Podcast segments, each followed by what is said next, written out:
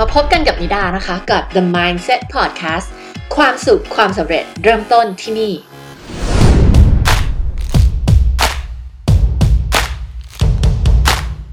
พอดแคสต์วันนี้นะคะ อยากจะมาพูดถึงเรื่องของเพดานความเชื่อค่ะ เพดานความเชื่อเนี่ย มันก็หมายถึงลิมิตของความสำเร็จที่เราคิดว่าเราสามารถที่จะทำได้ ซึ่ง เป็นความเชื่อที่อยู่ในระดับจิตใต้สำนึกของเรานะคะ ซึ่งถ้าเราไม่ได้ไปสำรวจจิตใต้สำนึกของเรา เราไม่ได้สร้างการตระหนักรู้ให้กับตัวเองเนี่ยเราก็จะไม่รู้ตัวนะคะว่าเราเนี่ยมีเพดานความเชื่อเหล่านี้ นึกถึงตัวอย่างอาชีพง่ายๆ ก็ได้อะเป็นเซลล์ขายของที่ผ่านมาเนี่ยเราเคยปิดยอดขายได้เดือนละ 5 0 0แสนนะคะสมมุติเราขายอะไรก็ได้ให้กับบริษัทบริษัทหนึ่งองค์กรองค์กรหนึ่งนะคะแล้วเราก็เป็นเซลล์ในองค์กรนั้น แล้วที่ผ่านมาโดยเฉลี่ยเฉลี่ยเราก็ขายได้เดือนละ 5 0 0แสนถ้าเราไม่คิด อะไรมากมายเราก็คิดว่าเราก็คงจะได้ยอดเท่านี้ไปทุกเดือนทุกเดือนทุกเดือนนั่นแหละเนาะก็ได้แบบ 5 0 0แสนห้าแสนห้าแสนอะเดือนนี้ได้เยอะหน่อยอาจจะได้ 6 0 0แสนเดือนนี้ได้น้อยได้ 4 0 0แสนอะไรเงี้ยแต่เฉลี่ยเฉลี่ยแล้วเราก็จะได้อยู่ที่ประมาณเดือนละ 5 0 0แสนทีนี้สิ่งที่มันเกิดขึ้นคืออะไรเวลาที่เรามีเพดานความเชื่อ เพดานความเชื่อก็คือเราคิดว่า เออ มากที่สุดที่เราคิดว่าเราจะสามารถทำได้เนี่ยคือเท่าไหร่สมมติสำหรับ คนที่เป็นเซลล์คนนี้นะคะเขาอาจจะคิดว่ามากที่สุดเลยต่อให้เขาขยันสุดๆ ต่อให้เขาไปหาลูกค้า วันละหลายๆเจ้านะคะ ต่อให้เขายกโทรศัพท์คุยกับลูกค้าที่สนใจที่จะซื้อสิ่งที่เขาขายเนี่ยเขาอาจจะคิดว่าเออเดือนหนึ่งแบบมากสุดเลยก็อาจจะได้สัก 8 0 0แสนสมมติอย่างเงี้ยอันเนี้ยเราเรียกว่าคือเพดานความเชื่อนะคะ ก็คือว่าสูงที่สุดที่เราจะสามารถทำได้เนี่ยมันคือเท่าไหร่ก็คือ ชื่อก็บอกอยู่แล้วว่ามันคือเพดานเนาะมันคือซีลิ่งของเรา ทีนี้เห็นไหมคะว่าความสำคัญของเพดานความเชื่อเนี่ยมันส่งผลต่อชีวิตของเรายัางไง เมื่อเรามีเพดานความเชื่อเนี้ยนะคะ ก็เรียกได้ว่ามันท้าทายมันยากนะ ที่เราจะก้าวข้ามเพดานอันนี้ไปได้ เพราะว่าอะไรคะไม่ใช่ว่ามันยากจริง ๆ แต่เพราะว่าพอเรามีเพดานอันนี้ปุ๊บเรามีความเชื่อเรามี mindset ว่าอ๋อ เราไม่ได้มากกว่า 8 0 0แสนหรอก มันก็จะมาทำให้เราเนี่ย มา take action หรือว่าลงมือทำยังไงก็ได้ ให้มันสอดคล้องกับความเชื่อนี้ว่าเราทำได้มากสุดแค่ 8 0 0แสนนี่แหละ สมมุติว่าวันหนึ่งเราพบลูกค้าได้ 10 คน เราก็ไม่ทำหรอกเราก็ทำแค่เท่าเดิมเดิมกับที่เราเคยทำมานะ สมมุติเราเคยคุยกับลูกค้าวันละสามเจ้า อ่า เยอะหน่อยก็อาจจะสักสี่เจ้าอะไรเงี้ยนะคะ แต่เราจะไม่ไปถึงมากสุดคือแบบสิบเจ้าสิบห้าเจ้าเงี้ยเราจะไม่ทำเพราะว่าอะไร เพราะว่าในความเชื่อระดับลึกของเรา เราคิดว่าเราทำได้แค่มากสุดเลยเนี่ยก็คือ8ปดแสนแต่ตอนเนี้ยเราคิดว่าเออด้วยความพยายามสูงสุดของเราเราก็ได้อยู่ประมาณแค่นี้แหละห้าหกแสนทีนี้มาเทียบกันกับเซลล์อีกคนหนึ่งที่อาจจะอยู่ในบริษัทเดียวกับเราทำงานนั่งอยู่โต๊ะข้างๆ เรานี่แหละ เขาอาจจะได้เดือนละ 2 ล้าน สมมติ แล้วเขาก็อาจจะมีเพดานความเชื่อของเขาอีก ซึ่งเพดานความเชื่อของเขาเนี่ยเขาอาจจะคิดว่าเนี่ยได้มากสุดละเขาได้เต็มที่แล้วได้ 2 ล้านนี่แหละ มากกว่านี้ไม่ได้แล้วนะคะหรือเขาอาจจะคิดว่าเขาได้ ถ้าเขาพยายามกว่านี้ถ้าเขาสู้กว่านี้เขาอาจจะได้ 3 ล้านก็ได้นะคะแต่ทุกคนเนี่ยในแต่ละเวลาเราจะมีเพดานความเชื่อนะคะว่า เราสามารถที่จะสำเร็จได้เท่าไหร่ ถ้าเราทำธุรกิจ วันนี้เรามียอดขายอยู่ที่ 5 ล้าน เราก็อาจจะมีเพดานความเชื่ออยู่ที่ 10 ล้าน เราจะคิดว่าอุ้ยปีนี้ยังไงก็ไม่ได้เกินหรอก 10 ล้าน ไม่เกินจากนี้หรอกต่อให้แบบลุยสุดๆ แล้วก็คงได้ไม่เกิน 10 ล้าน 10 ล้านที่โชคดีสุดๆแล้วคือสำเร็จสุดๆแล้วได้ 10 ล้าน อันนั้นก็คือเพดานความเชื่อของเรา ทีนี้ถ้าเราอยู่ในระดับแบบเนี้ยที่เราคิดว่าเพดานความเชื่อเราอยู่ที่ 10 ล้านนะคะเราก็ยังนึกภาพไม่ออกว่าธุรกิจร้อยล้านมันหน้าตาเป็นยังไง แต่ถ้าเราทำธุรกิจร้อยล้าน เราก็อาจจะยังนึกภาพไม่ออกว่า ธุรกิจพันล้านล่ะตอนนี้มันเป็นยังไง หรือว่าทางที่เราจะไปถึงธุรกิจพันล้านมันเป็นยังไงนึกภาพออกไหมคะไม่ว่าคุณอยู่ตรงไหนเนี่ยคุณจะมีเพดานความเชื่ออะไรบางอย่าง คุณจะมีเพดานความเชื่อว่า เออ ตอนเนี้ยฉันได้มากที่สุดเท่านี้แหละนะคะซึ่ง เพดานความเชื่อเนี่ยจริงๆ มันไม่ได้หมายถึงแค่ตัวเลขยอดขายหรือว่าเงินที่เราหาได้เท่านั้นนะคะนึกถึงความรักก็ได้อ่านะคะถ้าหากว่าเรากำลังหาแฟนสักคนหนึ่งนะคะเราก็จะมีความคิดว่าเราน่าจะหาแฟนได้ประมาณนี้แหละ ไม่ควรจะน้อยไปกว่านี้ ไม่ควรจะแย่ไปกว่านี้นะคะ กับคุณลักษณะที่เราตั้งเอาไว้สเปคที่เราตั้งไว้นะเราก็คิดว่าเออไม่ควรจะแย่ไปกว่า เท่านี้แล้วก็คงไม่ได้ดีไปกว่าเท่านี้หรอกเนี่ยนะคะซึ่งต้องบอกว่าความคิดความเชื่อเนี่ยนะมันเกิดขึ้นอยู่ใน ระดับจิตใต้สำนึกของเรา เราเรามักจะไม่รู้ตัว นอกจากว่าเราทำงานกับโค้ชอะไรเงี้ยเราได้สำรวจตัวเอง เราได้สำรวจความคิดความอะไรที่มันอยู่ลึกๆของเราเนี่ย เราก็อาจจะทำให้สิ่งที่อยู่ในจิตใต้สำนึกขึ้นมาอยู่ในระดับจิตใต้สำนึกแล้วทำให้เรารู้เกี่ยวกับเรื่องพวกนี้ได้ แต่ ถ้าเราพูดถึงคนส่วนใหญ่เลยเนี่ย เราก็ไม่รู้ตัวหรอกนะคะว่าเรามีความเชื่อเหล่านี้อยู่นะคะซึ่งเคยมีพอดแคสต์ที่พูดถึงเรื่องของความเชื่อ แล้วก็แหล่งที่มาของความเชื่อไปแล้วนะคะ ถ้าหากว่าใครไม่ได้ฟังก็ลองไปฟังย้อนหลังดู ทีนี้เมื่อเรามีเพดานความเชื่ออะเปรียบเรื่องความรัก เราคิดว่าเราหาแฟนที่ดีกว่านี้ไม่ได้แล้วแหละอ่าเนี่ยมากสุดคือน่าจะเป็นประมาณเท่านี้แหละแต่ ถ้ามากไปกว่านี้เราคงไม่คู่ควรแล้วเราคงหาไม่ได้หรอกด้วยตัวตนของเราด้วยลักษณะของเรา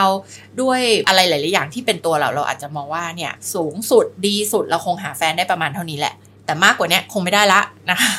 อันเนี้ยก็จะเป็นเพดานความเชื่อของเรา เพราะเราเชื่อว่าเราได้มากที่สุดเท่านี้แหละ สมมติเรามองว่า เอ้ยคนคนที่เพอร์เฟกที่สุดเลยที่จะมาเป็นแฟนเราได้เนี่ย สมมุติว่าในโลกใบนี้เลยอะไม่ใช่แฟนเราแต่ว่า ดีที่สุดในโลกใบนี้เลยเต็มสิบ อ่าเราอาจจะมองว่าคนที่จะมาเป็นแฟนเราเนี่ย เราคงได้มากสุดคือได้ประมาณ 7 หรือ 8 อะไรเงี้ย อ่า แต่ถ้า 10 เนี่ย โอ้ เรา เราคงไม่สามารถที่จะ ไม่น่าจะหาเจอ หรือว่าไม่น่าจะมาเป็นแฟนเราได้หรอก อะไรเงี้ย อันนั้นก็แปลว่าเพดานความเชื่อเราอยู่ที่ 7 ที่ 8 ถ้าจะยกตัวอย่างให้ฟังในเรื่องอื่นที่ไม่ได้เป็นเรื่องของเงินรายได้หรือว่ายอดขาย อะ แต่ถ้าเราพูดเรื่องเงินหรือว่ารายได้หรือยอดขายเนี่ย อะ ก็หลายคนน่าจะเข้าใจได้ง่ายกว่า ทีนี้เพดานความเชื่อเนี่ยเห็นไหมคะว่า มันเป็นสิ่งที่มัน ฉุดรั้งเรานะมันทำให้เราเนี่ยติดอยู่กับแค่ผลลัพธ์เท่าเดิม เท่าเดิม เท่าเดิม ถ้าว่าเราไม่ได้รู้ตัวว่าเรามีเพดานความเชื่อนี้นะคะ แต่เมื่อไหร่ก็ตามที่ยกตัวอย่างเซลล์เมื่อกี้นี้ที่รู้ตัวแล้วว่าอ๋อที่ฉันไม่ทำยอดขายมากไปกว่านี้ก็เพราะว่าฉันมีเพดานความเชื่ออยู่ที่ 8 0 0แสนนั่นเองนะคะหรือ 5 0 0แสนหรือ 8 0 0แสนหรือกี่แสนก็แล้วแต่ แต่ถ้าเซลล์คนนี้เขาเริ่มตระหนักรู้ได้แล้วเขารู้ตัวแล้วว่าอ๋อ ไอ้ที่เขามีผลลัพธ์แบบนี้ก็เพราะว่าเขามีเพดานความเชื่อนี้ แล้วเขาลุกขึ้นมามองเห็นความจริงว่า เอ้ย ฉันสามารถที่จะก้าวข้ามทะลุเพดานความเชื่อนี้ไปได้ แล้วเราสามารถที่จะทำยอดขาย 2 ล้านได้ 3 ล้านได้ แบบคนที่อยู่โต๊ะข้างๆเรา หรือเขาอาจจะมองไปถึงเพื่อนร่วมงานคนอื่น เฮ้ยทำไมคนนี้ทำยอดขายได้ 5 ล้านล่ะทำไมคนนี้ได้ 10 ล้านล่ะ เออ แล้วทำไมเราได้5 0 0แสนล่ะ แล้วเขาเรียนรู้ว่า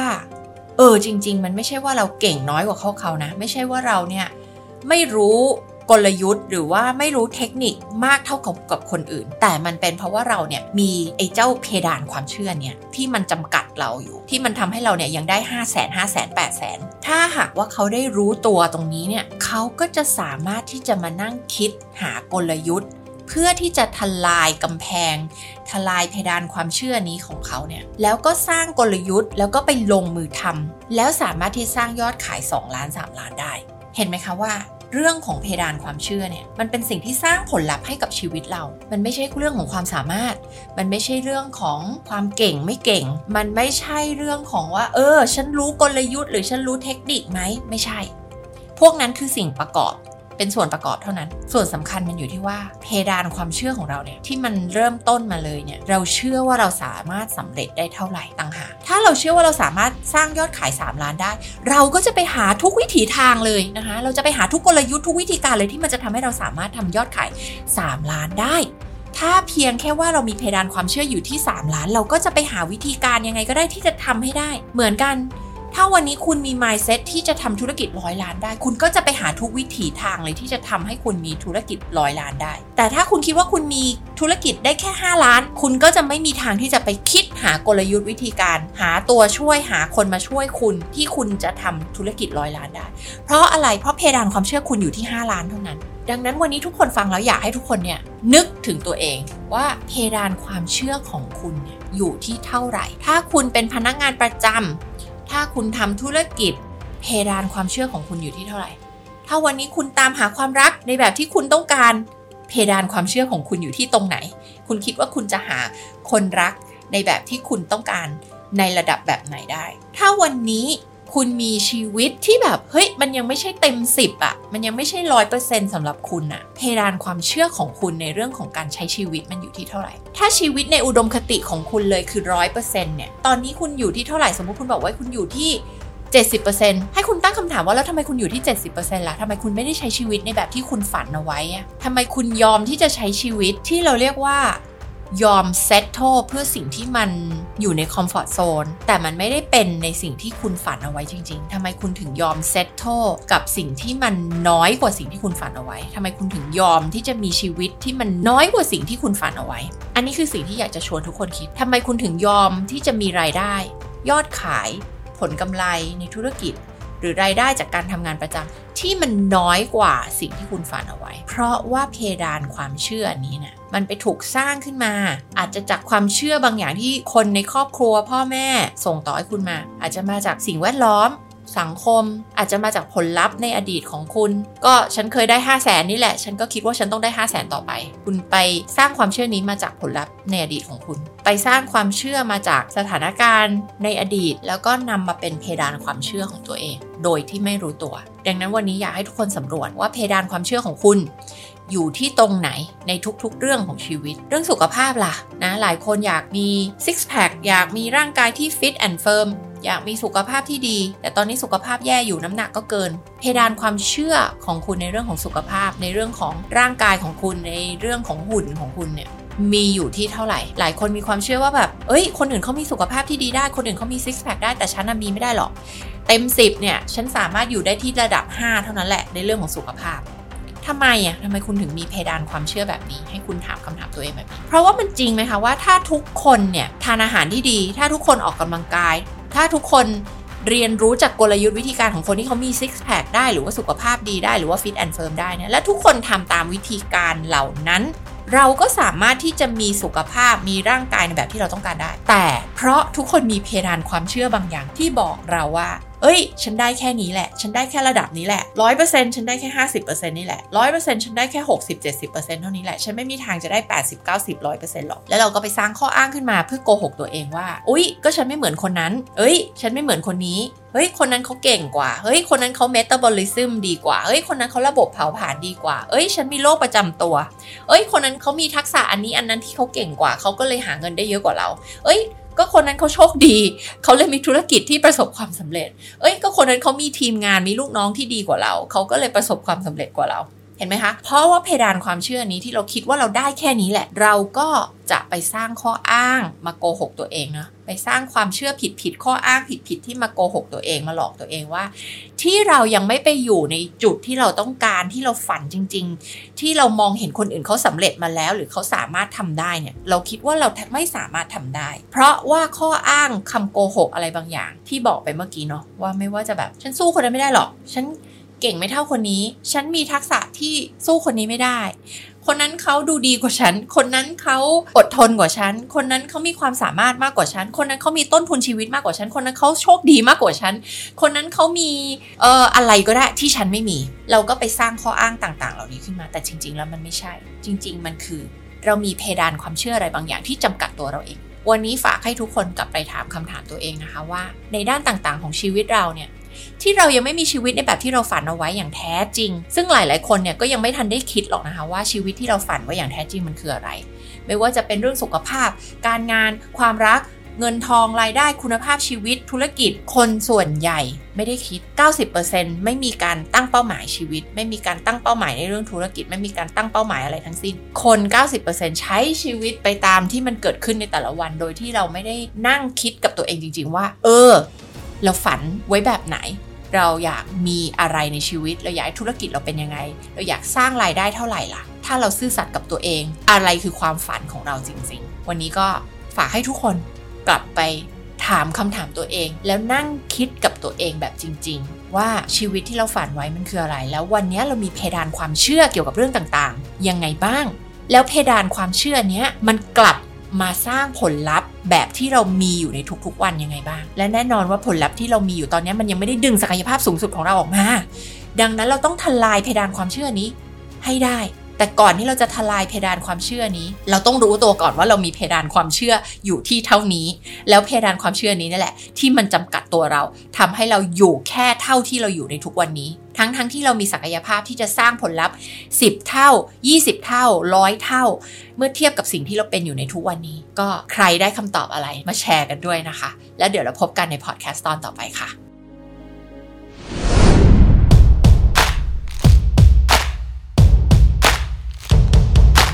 แล้วพบกันใหม่กับ The Mindset Podcast ความสุขความสำเร็จเริ่มต้นที่นี่ ติดตามนิดาได้ตามช่องทางต่างๆ ดังต่อไปนี้นะคะ ช่องทาง YouTube โค้ชนิดา Facebook Page โค้ชนิดา และเพจ NLP Life Mastery